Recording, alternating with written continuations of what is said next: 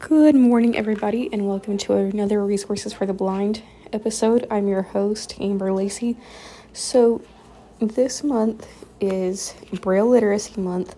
Now, I know last year um, I had given um, an like an abbreviated version of Braille's history, but what I thought I would do is kind of do a um, story time for Braille literacy. Um, that way, you guys kind of have more of a history as far as how things went down when Braille was um, first invented. This comes from a series called a picture book series. So it has different picture books that are related to different people like Anne Frank and um, quite a few other people who are famous. And these come in print and braille, so that way you can read them with your kiddos. Um, and they're by they're written by David A. Adler, but the illustrations are by John and Alexandra Wallner. Um, so again, this is just kind of a story time to give you guys more of um, history of Louis Braille. So the other picture book series, picture books that come in this series are a picture book of George Washington, a picture book of Abraham Lincoln, a picture book of Martin Luther King Jr., a picture book of Thomas Jefferson, a picture book of Benjamin Franklin, a picture book of Helen Keller.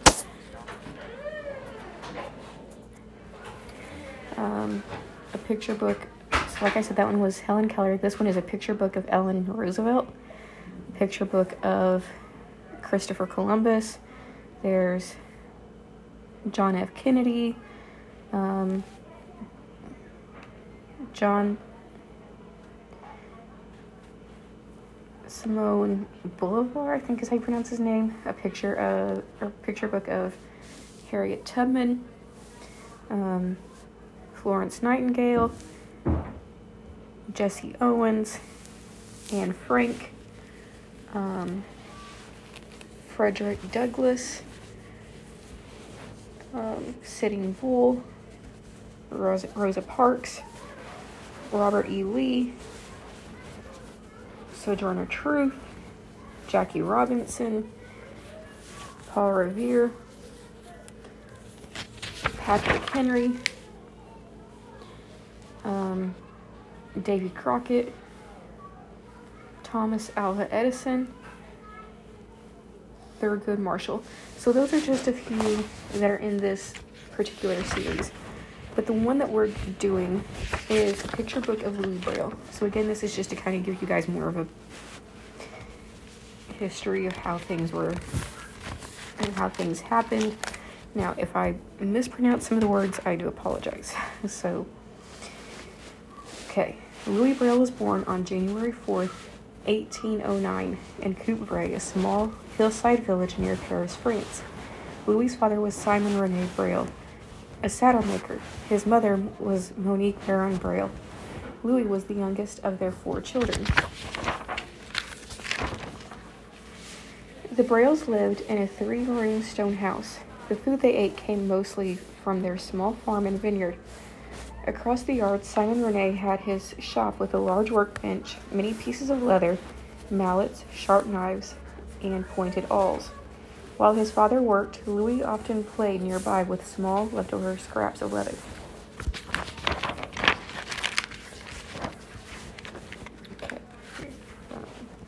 One summer day, while his father was outside with a customer, three-year-old Louis went into the shop. He took one of the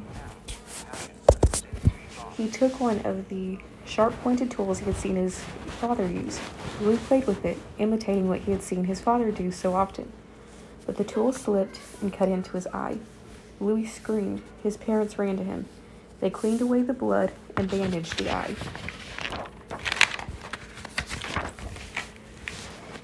The Brailles took Louis to an old woman who was considered a healer. She put lily water on the wound. Then the Brailles took Louis to a doctor, but there was nothing anyone could do to save the eye.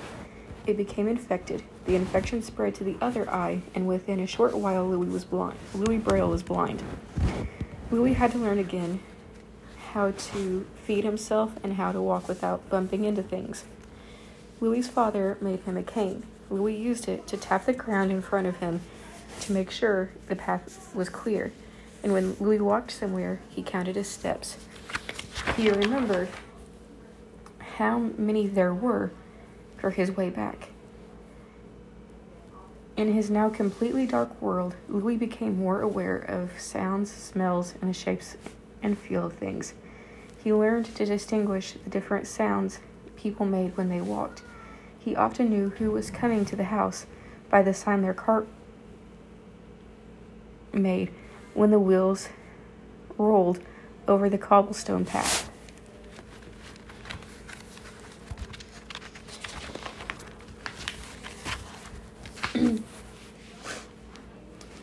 in, the, okay. in the early 1800s, France was at war. The French Emperor Napoleon had sent huge armies to fight across Europe and in Russia. At first, they were victorious, but by 1814, the French armies had been defeated and were hurrying back home. In April 1814, enemy, enemy Russians. Okay, let me read that again. I'm sorry. In April 1814, enemy Russian soldiers invaded Coupvray and demanded to be housed and fed. For the next two years, many Russian soldiers passed through the Braille's house. It must have been frightening for young Louis to live with strangers he could neither see nor understand.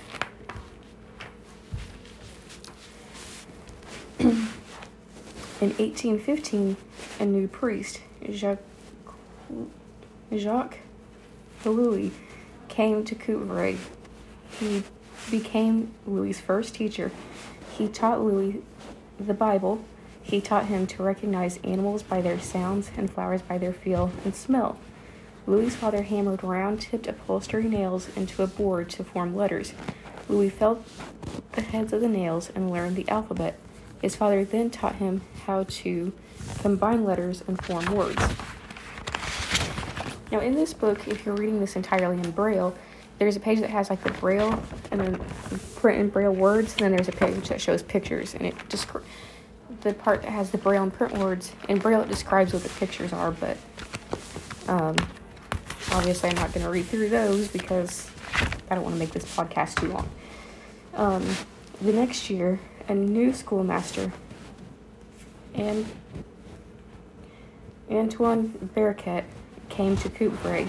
It was unusual then for a blind child to attend school, but Louis was especially smart, and Antoine Ber- Becqueret was anxious to teach him. Louis could not Louis could only learn by listening. He couldn't read books the way other children could. Nevertheless, he had a good memory and was an excellent student.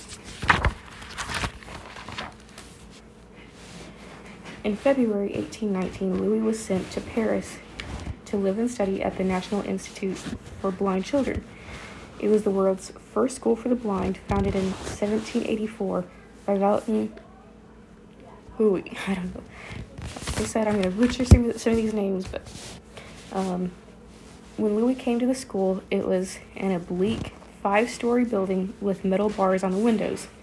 Thirty years earlier, during the days of the French Revolution, the building had been a prison.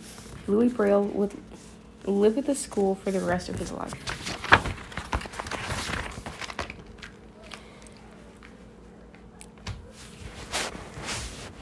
There were books at the Institute for Louis to read.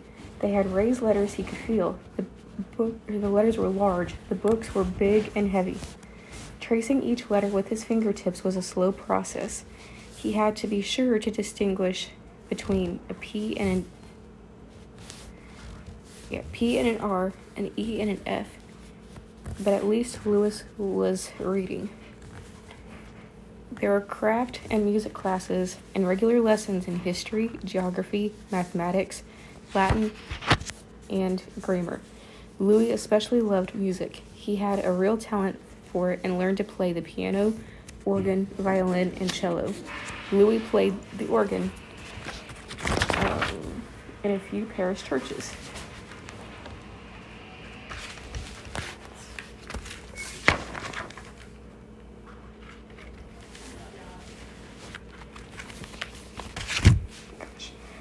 1821, Louis Braille was taught sonography, night writing, a code of raised dots and dashes. It had been invented by Charles Barbier, a captain in the French army, so soldiers could read messages in the dark without lighting lamps. The soldiers could feel the messages. Louis Braille was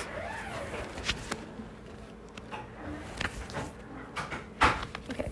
Louis Braille was excited by sonography.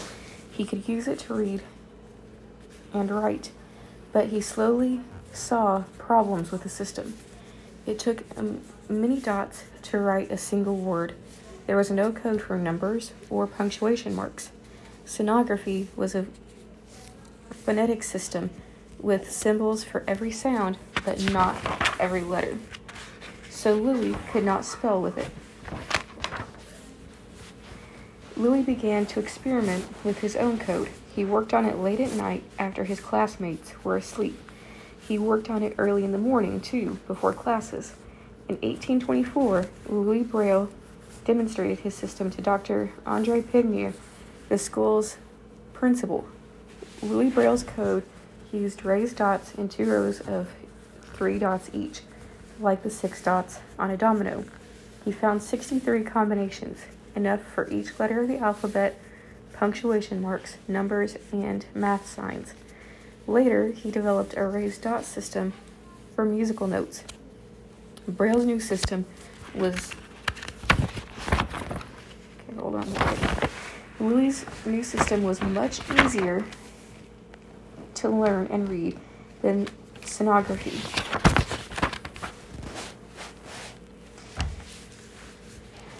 By 1825, Louis Braille and his friend Gabriel Gauthier had made the first Braille writing board. Now, Louis, Gabriel, and other blind people could write too. In 1826, Louis Braille was made an assistant and two years later, a full teacher at the National Institute. He taught mathemat- mathematics, geography, grammar, and music. While other teachers at the school punished children who did not understand their lessons, Louis Braille was kind and gentle.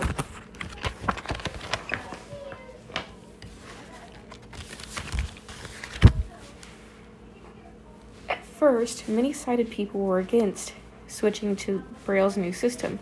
Adopting the new code would be expensive. It would mean new books would have to be produced for the blind.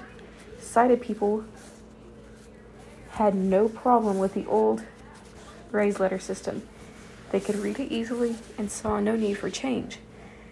The National Institute still used the old raised letter books, but on their own, the students tried Louis' new system. They loved it. Dr. Pignier wanted it adopted at the school. He felt it should become France's official writing code for the blind, but the directors of the National Institute were against it. In 1840,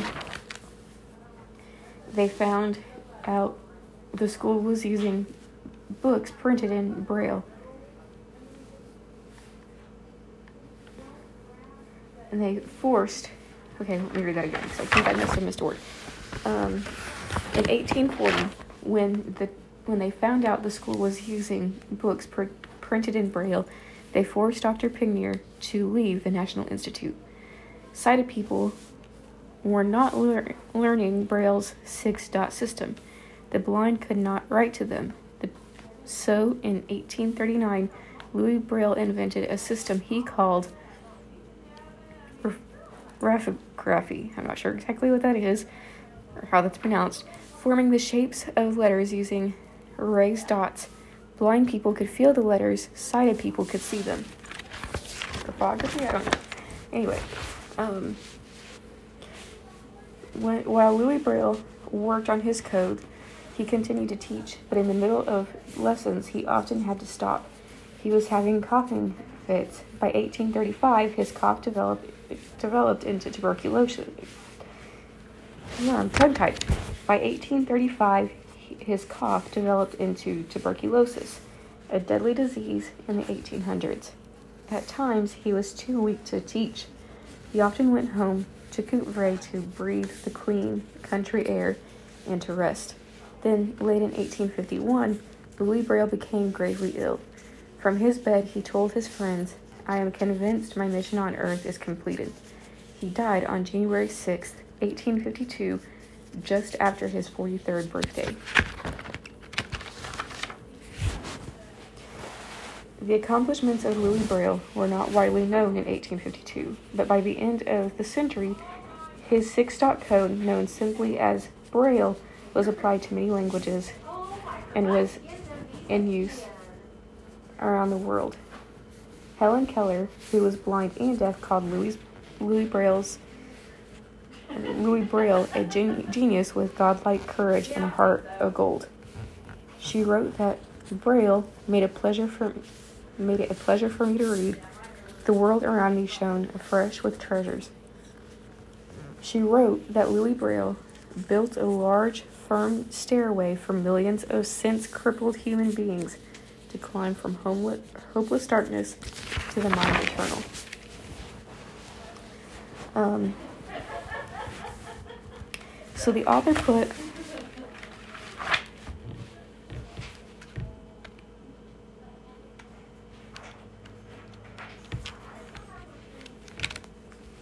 um, a note at the end of this, and he says today the proper or today with proper treatment, Louis Braille's eye condition would re- would not result in blindness. Lord? Fine. I'll go get some lunch. Sounds good. We'll see you later. See you later. It's cold out here still. It is. Um, today, with proper treatment, Louis Braille's eye injury would not result in blindness. Today, there are also medicines to successfully treat tuberculo- tuberculosis, the disease that killed Louis Braille. Louis Braille mm. first experimented with dots and dashes. When he noticed it was easier to feel just dots, he dropped the dashes. In 1952, on the 100th anniversary of Louis Braille's death, his remains were moved to a Pantheon in Paris. He was laid to rest there among other great French heroes. Excuse me, among other great French heroes. So that's kind of the story of how Braille was invented. Um, I hope you guys are all doing well. I hope that gave you guys more of a lesson on how it was invented. Hope you guys are all doing well, and I'll see y'all next episode.